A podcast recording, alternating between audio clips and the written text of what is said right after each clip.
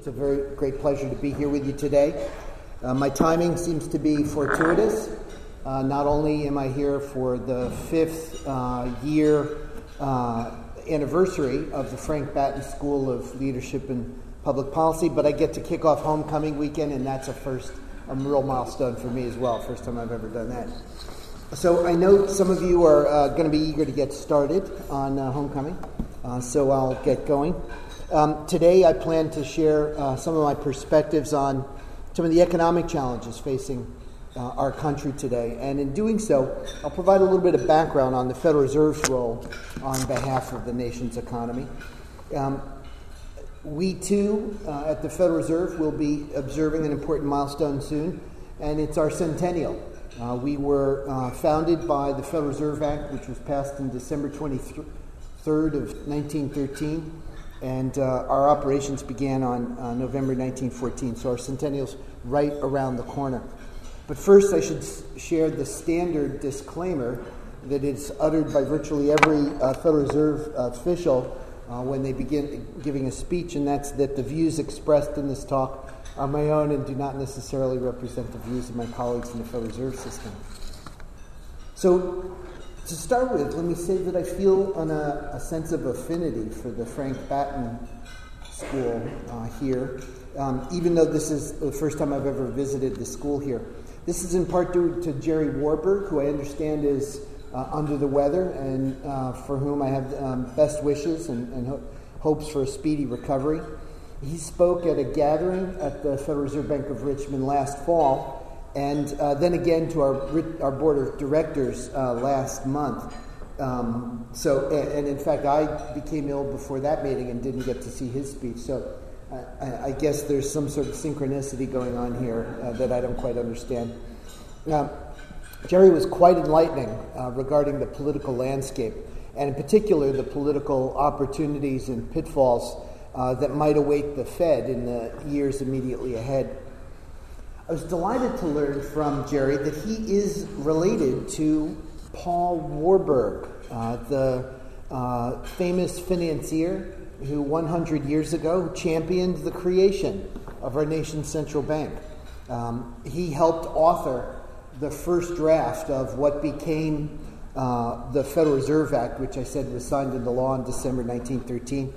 Not only did Paul Warburg campaign for a central bank, but he served on the Board of Governors of the Federal Reserve System in the Fed's early years, and he later wrote a detailed book explaining the operation of the Federal Reserve System uh, for the general public. And anyone who's taken a good hard look at the structure of the Federal Reserve these days can appreciate why someone would be motivated to write a book explaining uh, that structure to the general public. It's, it's, not, um, it's not a simple topic. I'll say a little bit more about our complicated structure in a minute or two and uh, explain it to you, try and give you a basic overview of it. So, another link to the Batten School uh, for me is that I feel a bit of an indirect connection to Frank Batten Sr. himself. Uh, a man named Lemuel Lewis served as the chairman of the Richmond Federal Reserve Bank Board of Directors a few years back, and he had worked, he worked for several years um, under, underneath Frank Batten at Landmark Communications uh, down in the Hampton Roads area. Lem was quite generous with his praise uh, for Frank Batten, and in fact, he, he spoke often and quite warmly uh, about the tremendous difference uh, that Mr. Batten made in Lem's personal and professional life. So I feel as if I, I, I understand a bit um, the impact Frank Batten Sr. had on people. And I can well, un- as a result, I can well understand why your school's report uses the word revered uh, when referring to the school's namesake. Frank Batten's vision for this school was to bring together teaching and research on uh, the practice of leadership in the public policy realm. And as a Reserve Bank president, it's been my uh, unique privilege uh, to be able to participate in a very unique uh, American public policy institution.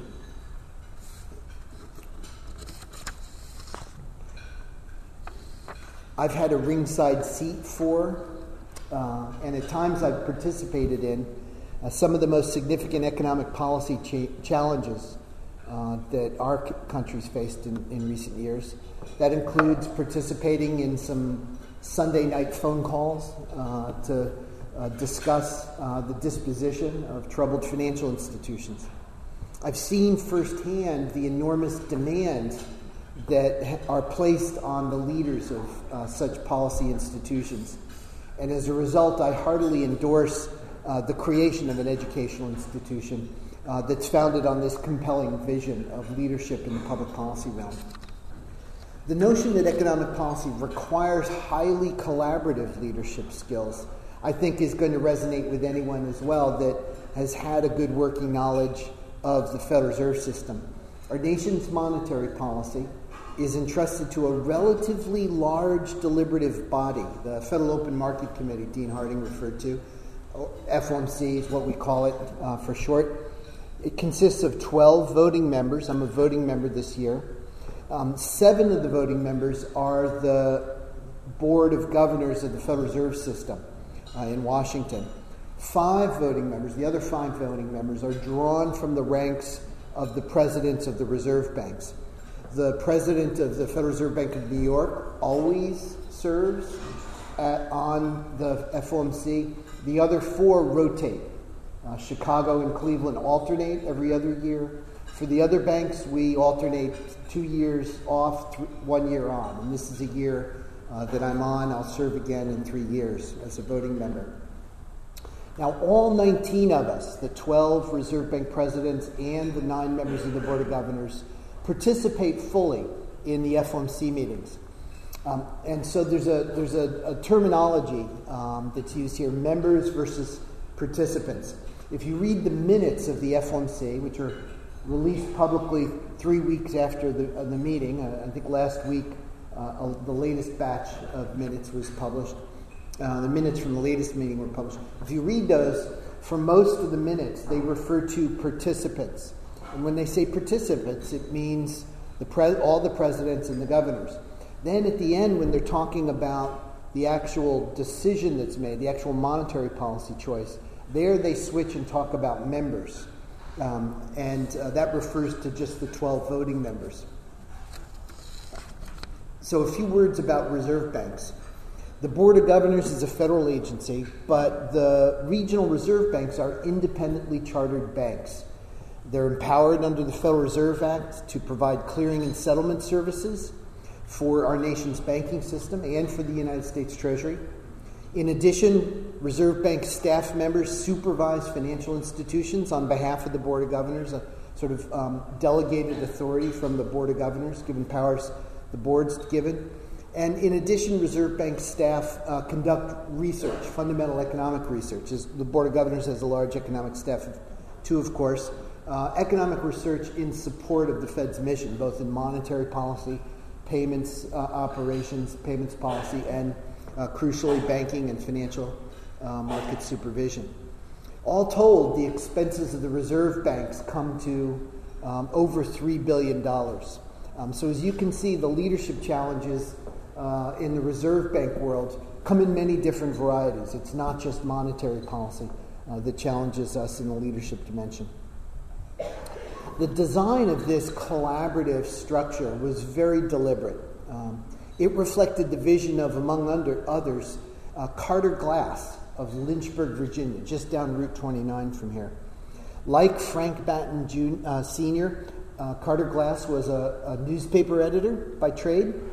He also served in the U.S. House of Representatives and in the U.S. Senate. And while he was in the House in 1913, um, he worked with uh, President Woodrow Wilson, um, and he led the effort in the House uh, to pass the Federal Reserve Act. He was chairman of the House, it was called then the House uh, Committee on Banking and, and, Currency. Now it's called the House Financial Services Committee. Um, then, when he was in the Senate in the, in the 1930s, he played a crucial role in the Depression era legislation um, that had to do with banking, particularly the Banking Act of 1935, which, among other things, established the Federal Open Market Committee. Just as an aside, before the FOMC was established, it was the presidents that decided on open market policy, um, and the governors had only a very limited role. Um, the, F, the, establishment of the FDO, the FOMC in the 30s was part of the general centralization of economic policy power in Washington uh, that went along with the FDR administration and the other New Deal legislation. And you can see this structure uh, seven governors, five presidents assures that presidential appointees can outvote the, the presidents uh, uh when that's, uh, uh, if, they, if they so desire. Carter Glass insisted on this federated dis, structure. he was adamant about it. It was a fundamental tenet of, um, it was a fundamental principle for him in, in designing the act. The, the idea was that geographically dispersed reserve banks would understand and remain connected to uh, their local economic regions. Um, and, and that makes sense in a country as huge as, as, as ours, I think. He strongly opposed proposals by some, including uh, Paul Warburg, I might add, um, that would have concentrated the central bank's power in a single institution, a single uh, reserve bank or reserve association headquartered in Washington or New York. So, this federated structure ensures that a wide range of perspectives are brought to bear on policy questions. Moreover, the Fed's federated structure, the way I've laid it out to you, builds in a blend of public and private governance. Each reserve bank is overseen by its own board of directors, consisting of private citizens drawn from all walks of life in our district. Each Reserve Bank president is appointed by the board of directors of their Reserve Bank, subject to the approval of the Board of Governors in Washington, D.C. This provides a measure of insulation for monetary policy decision making from the short run pressures associated with electoral politics. Um, and thereby it encourages a, a longer term focus. And that's, that's become, it's become clear that's very essential for the conduct of monetary policy across, uh, across the industrialized world, in the process of fighting inflation and bringing it down in, in the 1980s and 1990s, many countries found uh, that it aided the effort uh, to take their, their central bank out from under the direct control of the Minister of Finance and giving them independent charters uh, with accountability to go along with that independence with a, a, mandate and a requirement to report back to a legislative body on their performance but a measure of insulation from uh, the swings in, in who holds uh, in the reins of, of, the administration of a given of the country. And that our structure paralleled that, but it was built in by design back in 1913. I think that much of what's distinctive about the Federal Reserve's leadership culture derives from our federated structure. It's often observed that the Federal Reserve is an exceptionally collegial um, institution. And that, has been quite, I'd endorse that observation. It's been quite uh, consistent with my experience. And you, you can see this in the transcripts of the FOMC meetings. We, with a five year lag, we release verbatim transcripts of the FOMC meetings. Um, and you, you can see it all, warts and all there. You can see exactly what we talked about. And you can go on, it's online and federalreserve.org. Uh, you hunt down, you can find these transcripts you'll notice that there's a, a certain genteel formality uh, about it. You might be, uh, you know, you, so you'll see participants referred to as President Plosser, President Lacker, Governor Duke. And when we talk about Ben Bernanke, we say Mr. Chairman. Uh, and so there's of a certain little formality and dignity about it that I think tends to help keep the tempers down. Uh, uh, you'll see uh, a a conviviality there. You know, these, even though there's sharp intellectual disagreements at times among members of the committee, uh, you'll see that we jokes arise, jests arise, and you'll see these denoted uh, with very dryly in the transcript with uh, a bracketed word laughter. You know, so the transcript will just say in brackets laughter, and uh, so you'll know that somebody cracked a joke and uh, the, the level of uh, chuckles rose to the level, you know, rose to over the threshold and got the word um, laughter in the transcript. So, more substantively, if you read the transcripts, you'll, you'll see the length to which the committee goes to forge a workable consensus on a policy action. Policy alternatives are circulated a week in advance and participants, that's done. So, and, and what, what we do is ask the participants uh, whether those alternatives span the range of plausible alternatives. In other words, is there some, can you support something in here? Is, you know, is what you want in here somewhere? Um, you know, maybe not one of the three alternatives, but you know, maybe a combination, mixing and matching a couple of pieces from the alternatives. Could you support one of them, or should we put something else on the table to reflect your views? At the meeting, after a, a, set of staff briefings on financial markets and the recent economic data and the economic outlook, um, each participant provides an extensive statement of their views about the economy, about 10 to 15 minutes each.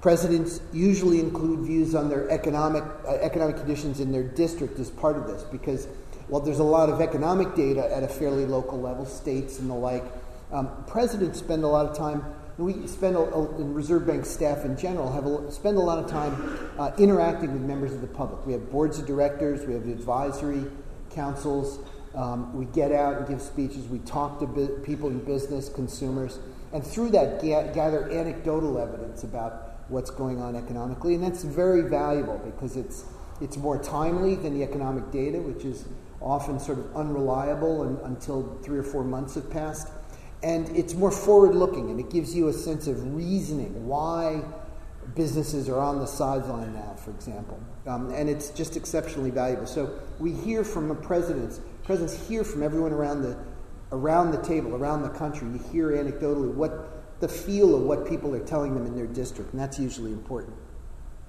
Another go round follows all, all that go round in which participants express their views on the policy alternatives that are on, that were distributed and that are on the table.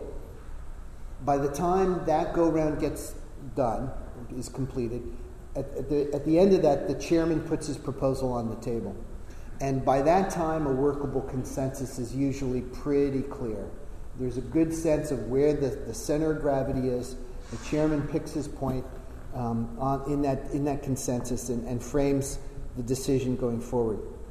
Now, at times, there's a, um, and this is this will be fun to read in the uh, minutes, in the transcripts rather. At, at times, this policy part is followed by some, I'll call them surprisingly efficient collective wordsmithing. Uh, so people during the policy go around will say, "Well, I like this alternative, but I think we should change. I think we need the word somewhat before you know moderate." Or, and so we'll, the, the, chairman will collect all these proposals um, and um, it, it, we'll debate them one by one afterwards and dispose of them pretty rapidly. The chairman and the committee have gotten really good at this. Um, and this, this is what assures the, the, the, statement has that fine patina of central bank uh, prose uh, that you've come to, that uh, Fed watchers have come to know and love, a very distinctive uh, language. So then there's a final roll call at the end. And, what, and not until the final roll call would an observer in that room know who's a voting member or not. You wouldn't be able to tell until the final roll call. All of us have an equal say in the deliberative process, if not the final vote. So this is laborious um, and time consuming um, as a deliberative process. Thankfully, we receive tremendous support uh, from large staffs that are dedicated to research and analysis uh, both at the Board of Governors. They have the largest staff, a couple of hundred economists, um, but also the reserve banks um, that have a couple of dozen economists uh, at each of the reserve banks. I think this makes sense uh, to, to have a, a, a very serious, laborious process and serious staff support because of the serious potential impact our decisions have on, on American consumers. Um, I, think, I think also that our federated structure uh, contributes to the strong sense of collegiality in the Federal Reserve System. Uh, the fact that Reserve Bank presidents derive their authority from a distinct independent governance bodies, um, I think it has a leveling effect on, on the deliberations, and I think that's good. FOMC participants come to the meeting expecting their colleagues to bring their best independent judgments to bear on the issues of the day but they also expect everyone to listen to everyone else. And that's been my experience at the committee meetings as well.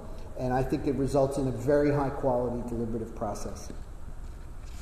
As a voting member of the FOMC this year, I've, I have found myself at times within the workable consensus. I've found myself at times outside of the workable consensus, sometimes both at the same meeting. For example, um, I've agreed with uh, the uh, committee's decisions this year to keep interest rates near zero because our economy is growing at a, only a relatively modest pace. And in, in that kind of environment, low interest rates and the corresponding monetary stimulus are needed to keep inflation from falling below the committee's 2% objective. On certain key points, however, I've disagreed with the committee's other voting members, and a result as a result, I've dissented at six meetings uh, this year, all six of the ones that have occurred so far. So let me explain. At each meeting this year, the committee has used as issued uh, forward guidance. It's called. Um, that is, it's it's language that states that economic conditions are likely to warrant um, a federal funds rate near zero. So the, the current version says near zero until mid 2015. I've objected to that type of language because I think it's a highly imperfect way uh, to communicate about future policy. Um, such language could easily be misinterpreted as mere pessimism about the outlook, and that could make market participants more pessimistic than they otherwise would have been, and that can actually have a dampening effect on growth now. In addition, such language could be misinterpreted as suggesting diminished commitment to keeping inflation at 2%. And I, I would oppose adopting such a stance, and I, I don't believe that my colleagues on the FOMC intend that interpret either of these interpretations of that forward guidance language. In addition, at the September meeting, the FOMC decided to begin increasing the size of its balance sheet by purchasing uh, agency-backed mortgage-backed secu- agency mortgage-backed securities. I believe that the benefits of that action are likely to be small uh, because I think it's unlikely to improve growth. Um, and if it does improve growth, it's likely to do so along with causing an unwelcome increase in inflation. At the same time, adding to our balance sheet just increases the risk that we're going to have to move more quickly than otherwise when the time comes to normalize monetary policy and begin raising interest rates. Finally, if we're going to purchase more assets, I would prefer to purchase only Treasury securities rather than to purchase agency mortgage backed securities. By buying mortgage backed securities rather than instead just buying Treasuries, it, it'll reduce interest rates for conforming home mortgages. It'll have a greater impact on conforming home mortgages. But compared to buying Treasury securities, um, it raises interest rates for other borrowers. Um, and thus, it's going to distort credit flows. It's going to tilt the playing field uh, towards some sectors and away from others. This constitutes credit allocation. It constitutes an action to shift credit supply away from some sectors towards other sectors. This is, first of all, uh, something that it's hard to judge whether it's good for the overall economy or not. But moreover, it, it's in the nature of picking winners and losers. And I believe that's an inappropriate role for the Federal Reserve. This principle, that credit allocation is inappropriate for the Fed, was recognized in a joint statement of the Department of Treasury and the Federal Reserve on March 23rd, 2009, after the crisis uh, was, was dissipating and that, that we were reaching the bottom of the recession. Uh, that statement said government decisions to influence the allocation of credit are the province of the fiscal authorities, that is to say, Congress and the administration. And the reason, the reason it's inappropriate for a central bank goes back to the, the, that insulation, that independence that I talked about before. We have a tremendous privilege uh, given to us by that independence. It's given to us for the purpose of monetary stability uh, and focusing on the long run of monetary policy. And we should not abuse that independence by straying into fiscal policy and directing credit from one sector to another. As I said earlier, our economy is on a relatively sluggish growth path, um, recovering from the sharp contraction in economic activity that occurred in the Great Recession 2008 2009. We lost over 8 million jobs in that recession and immediate aftermath Um, since then, we've added about four and a quarter million net new jobs, and that leaves us far away from, from a full recovery. Similarly, you can see this in the unemployment data. Um, unemployment rose from 5% at the end of 07 to over 10% at the end of 2009. So while the unemployment rate has fallen since that peak, uh, it's 7.8%, the latest reading for September, it, the decline has generally been viewed as disappointingly slow. There are several factors that appear to be impeding the pace of recovery right now. First, the housing market is still coping with a large inventory overhang that remains after the pre recession boom in housing construction that, with hindsight, clearly went too far. This the housing sector has shown some uh, signs of, of uh, improvement. Home prices and construction have improved this year, for example, but housing investment is still quite low relative to historical norms and it's going to continue to underperform, gradually improve, but underperform until the demand for housing uh, makes more progress catching up to uh, the existing housing stock that we already have. The second and related impediment to growth has been the significant shift in economic ac- activity, in the composition of economic activity, away from residential construction and related supply and support industries. The rapid loss of jobs in these industries, layered on top of ongoing longer run sectoral shifts, has resulted in large inflows into the ranks of unemployed and has resulted in a shift in the skill profile of the typical unemployed worker. Um, that shift in the skill profile of available workers has meant that the, the frictions that are always present in the labor market having to do with reallocation and matching the, the right skills with the right kind of vacancy, the right opening, those reallocation and skill mismatch frictions are particularly high right now, particularly onerous right now uh, in labor markets. And that's slowing down the absorption of these laid off workers into new productive activities in some other sector. Third uh, factor impeding growth the Great Recession appears to have made many consumers more cautious and less willing to spend relative to their income and wealth. The declines in income and wealth that we experienced during the recent recession were far greater than in other recent recessions since the early 80s. As a result, consumers seem to have become more apprehensive about their future income prospects, and that's tempered uh, consumer spending. Uh, they're, they're more interested in paying down debt than they would, they would have been. Uh, they're more interested in building up savings than they would have been. Finally, the political gridlock that has delayed remedies to our unsustainable federal fiscal path has meant paralyzing uncertainty across the vast range of fiscal policy touchpoints in our economy. This appears to have seriously dampened investments and hiring for new business ventures and that would typically take up the this economic slack caused by some other sectors' rapid decline. Should they all take effect, the spending cuts and tax increases that are going to automatically occur next year if Congress fails to act, the so called fiscal cliff, we were talking about this earlier, will likely cause the economy to contract and push us back into a recession. On the other hand, even apart from the fiscal cliff, the longer run federal fiscal outlook is for a significant imbalance between taxes and spending.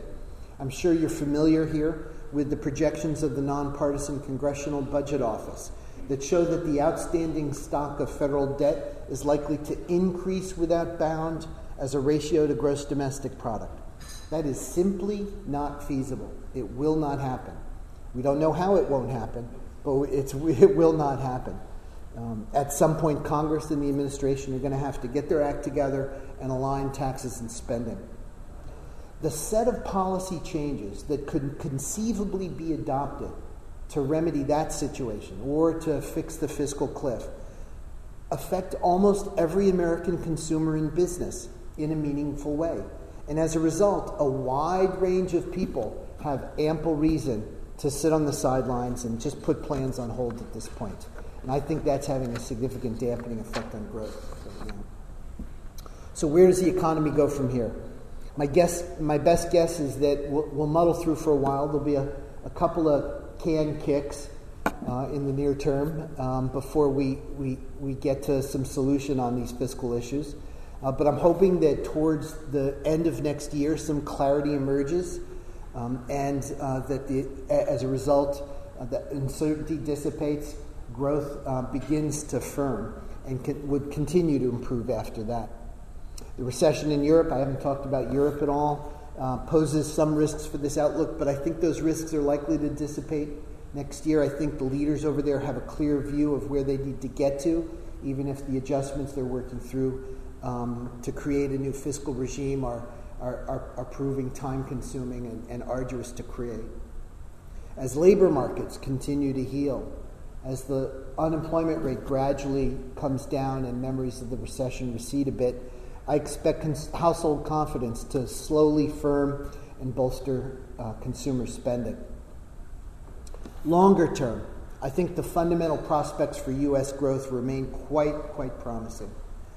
I think they're likely to reassert themselves in the years ahead if we can successfully put these short run policy challenges behind us. We have a, a, proven ability to generate advances in scientific knowledge and in commercially applicable innovation.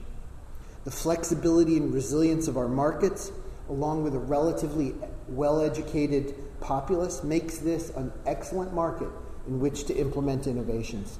Our major challenge over the long haul as I see it, is to continue to deepen the knowledge and the skills of our people because growing human capital is fundamental to improving our standards of living over the long haul. I thank you very much for your attention. It's been great to speak with you.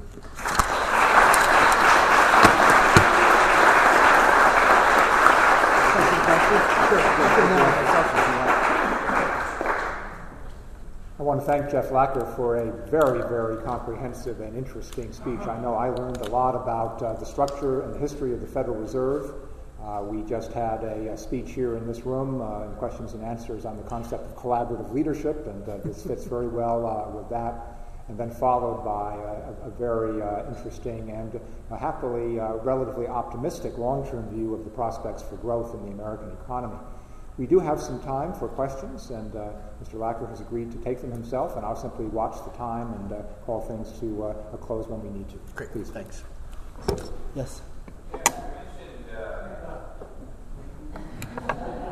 Stand up. In the economy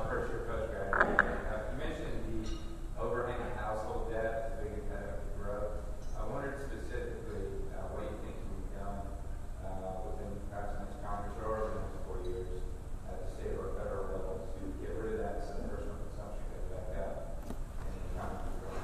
Um so the question is about the overhang of consumer debt. Um, households, household debt, right? So households are, are, are, trying to bring their financial balance sheets back into a line with what they'd like them to be. That requires time, savings, if, if, if nothing else happens, um, salting away enough so you have a, a liquid buffer, um, working through the overhang of uh, underwater uh, homes that are, people are underwater on and the like. Um, so, at a policy level, there's been a lot of discussion about home mortgages and underwater home mortgages. The system we have was built, first of all, for far fewer um, mortgage defaults um, as a, a, fraction of outstanding mortgages. So the, the you know the the system, the financial system, has struggled. Usually, mortgage servicers have struggled um, in the early years of the crisis to to ramp up just the, the sheer production capacity of processing um, defaulted borrowers. Um, and there have been a lot of missteps along the way, um, uh, shortcuts that were taken and per- were perhaps tolerable in, in other times where uh, concerns about uh, procedural fairness were maybe less acute. Um, so, beyond, uh, beyond that, those investments and the regulatory oversight to make sure that these are being done fairly and with integrity. Um, some have proposed um, uh, measures aimed at debt forgiveness or, more, or relief. And there, there's a fundamental tension uh, that we, we need, to, need to be cognizant of. So, the, the, um, so any, de- any debt is um, a complex array of property rights um, and uh, assigns those rights in a certain way. And so, by that I mean, for example, um, nobody can do anything to you if you pay, but if you don't pay, then some property rights emerge. So, you, you, the lender has the right to go seek remedy for your non payment. Um, this is speaking at a very abstract level.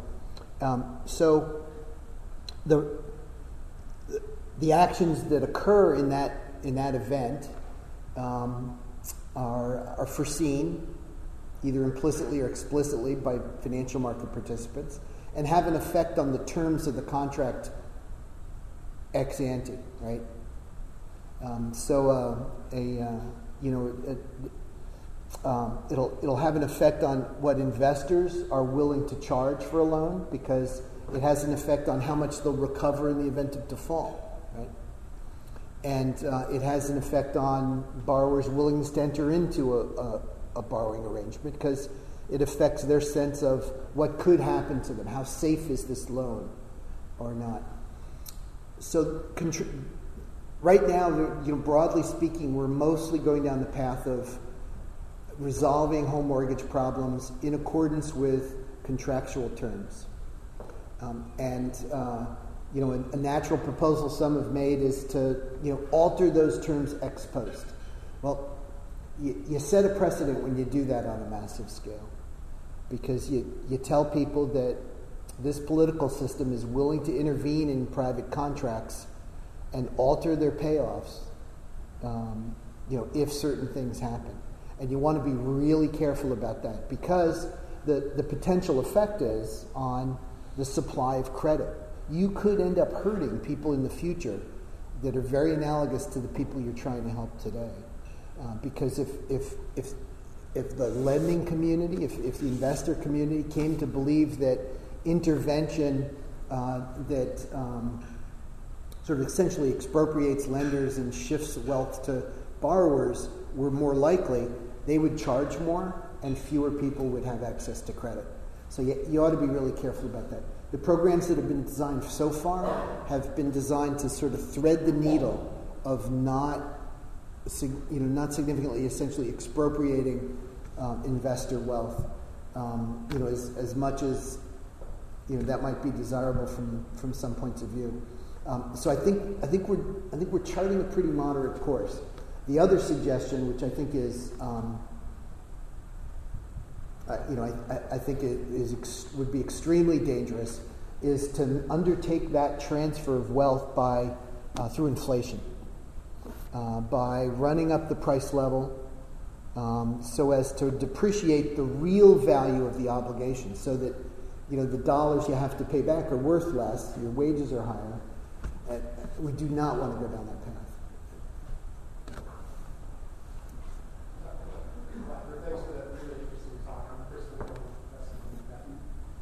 Nice to meet you, Chris. Nice to meet you, Chris. I wonder if you could talk a little bit about the process you and other voting members go through when you're deciding whether to sign on to a consensus statement that you don't entirely agree with versus the dissenting. That's a really good question. Uh, question was, you know, how do you decide whether to sign on to something you're a little uncomfortable with? So it's this is a subtle thing, and different people. I'll, I'll, repeat my disclaimer here that different members of the committee might have different views on this. My own view is that, um, uh, you know, if, if I disagree with a word or two, you know, if it's a matter of somewhat uh, uh, versus uh, moderate, you know, I'm, I'm not going to dissent on that. Um, and I, I think that carries over more broadly. I think the, I think the level of discomfort has to has to be above a certain threshold. It, it, it, for me, it's not just that, well, if I were choosing, I would choose A over B. Because um, if A and B are really neck and neck, I'm not sure I would dissent over, you know, A rather than B. Um, you know, it's, it's where the, you know, my, my belief about the relative desirability of the courses of action exceeds some material threshold uh, that, that, that I feel um, uh, you know, a dissent is warranted. David senior associate dean here um, economist uh, Robert has given new life to the the description of economics as dismal science. Uh, uh, read the description. Yep.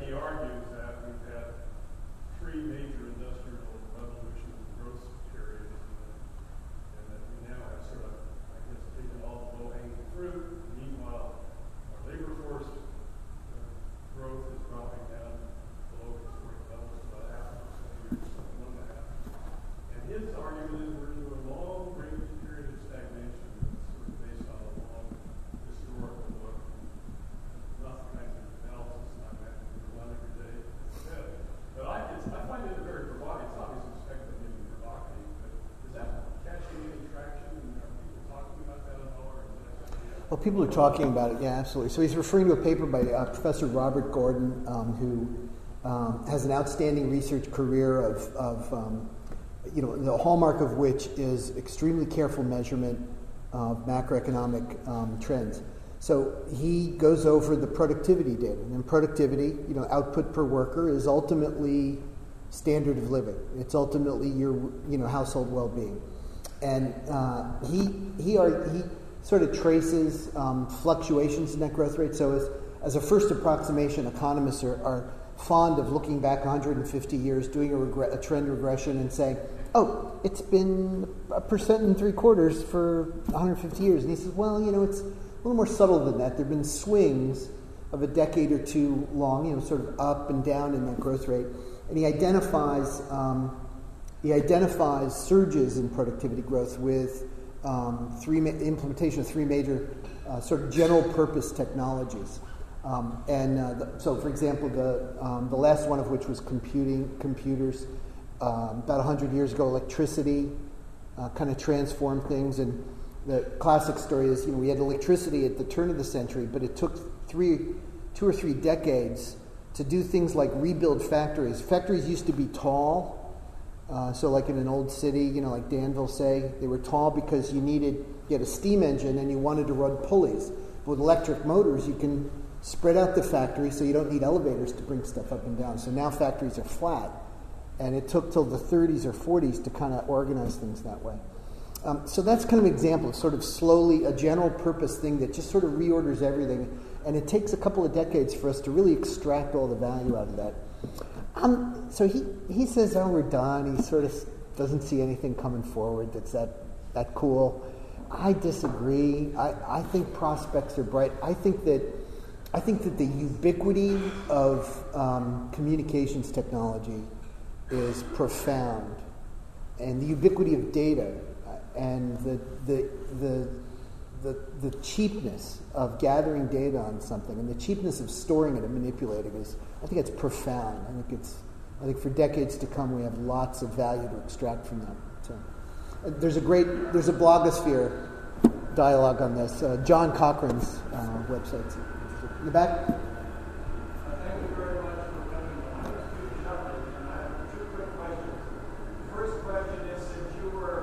Receiving some of these uh, scary phone calls in the middle of the night back in uh, 08, is there one book recommend that best explains the financial crisis? And my second question is, in your opinion, does uh, Dodd-Frank or will Dodd-Frank do enough to prevent a reoccurrence, or is more action needed? Good question. So I get asked uh, the book question, you know, what's the best book about the crisis? So I got in, you know, all these books started coming out in 09, and so I'd go into bookstores and I'd, I'd thumb to the index and see if my name was in it. now I didn't, I didn't do that, you know, because I wanted to be famous or anything. The reason is I just went to that part of the book, and if the part that my name was in was accurate, I, I would know, you know, because, you know, it's about me or something I participated in. I had a ready check. I was like the place to go to see whether it was a pretty accurate book or not. Um, a surprising number of books didn't pass that test. so as a result, I, you know, consistent with our nonpartisan stance on things, I'm also I also take a non-commercial stance, and and uh, I, I don't want to direct the demand for readers to one sector or another. Um, about Dodd Frank, um, I do not think that Dodd Frank has provided us with uh, a stable and sustainable framework for regulating financial sector, or more broadly, I don't think we have a, the, I don't think the relationship between the financial sector and government uh, is uh, healthy uh, yet. Dodd Frank involves Dodd Frank reflects conflicting visions. Uh, one, you know, is that um, markets inherently screw up, and um, so and and and financial firms, you know, and that it's it's good that financial firms get get bailouts. It's sort of a necessary evil that financial firms get bailouts from time to time, and so we need to constrain risk taking. Um, and then on the other hand, there's many provisions that reflect an alternative vision, which is that we need to do more to make um, the creditors, the private sector creditors of financial institutions, particularly large financial institutions, feel as if their money is at risk and feel as if they're not going to be rescued in a crisis so that they have the, the incentive to constrain risk taking by the institutions they're lending to. Um, and so the institution and the investors have an incentive to avoid fragile uh, financial structures uh, like borrowing sh- very short term liquid markets and, and um, you know, in overnight markets and, and, and holding your liquid assets back um, with, with those funds. Um, I, so I, I don't think we're, we've gotten there. We even have a lot of work just to, to implement Dodd Frank going forward, but um, I, I, don't think we've resolved some fundamental questions, and I expect both more legislation. I'd hope for more legislation going forward, and I'd um, expect um, if we don't do something, um, further episodes of instability in years ahead. Yes, sir, Barry. Uh, can you go back to inflation for a minute? Sure. It seems to me a lot of CEO friends think that politicians are going to try and take the easy way out and gin up inflation so that they can cheapen the value of the overhead. You, on the other hand, have a policy of holding down inflation. How are you going to reconcile that conflict? That all assumes that they're not going to do a sense of goals or something to hold. Yeah, that's, that's a really good question, and it's a, it's, that's a difficult challenge. Um, so let me say a word first about the relationship between fiscal policy and, and monetary policy. So, the, so we have a balance sheet. Our liabilities are money, and as assets, we hold Treasury securities. And we can obviously cause more inflation by buying more Treasury securities. So as long as we're in control, of, you might think that as long as we're in control of that, fine. Now the, the problem with that is that um, so that forces that forces a, a constraint on fiscal authorities. That forces them to, over the long run, essentially balance the budget at least more generally, I guess more precisely, it, forces them to not adopt unsustainable uh, plans, plans that cannot be sustained without inflation. But it doesn't make them adopt those plans. It, it just makes those plans infeasible. If they wait long enough and things unwind, things could happen, right? So it's like a game of chicken, right? We're saying, no, we're not inflating, and they're saying, well, no, we're not balancing the budget. The, the scary scenario I fear is that financial markets come to believe that there's enough pressure brought to bear on the Federal Reserve to accommodate unsustainable fiscal plans. And if that happened, that, that, that could happen whether we would or wouldn't. You know, even if we're totally forthright, even if we're totally committed, if markets believe we're not, um, then inflation expectations rise and things unravel, and uh, we're, we're, in, um, we're in hot water. So there's that, there's, there's that key thing there that we can't really force each other. It's, a, it's kind of a game of chicken. So, it's tricky. Maybe one more?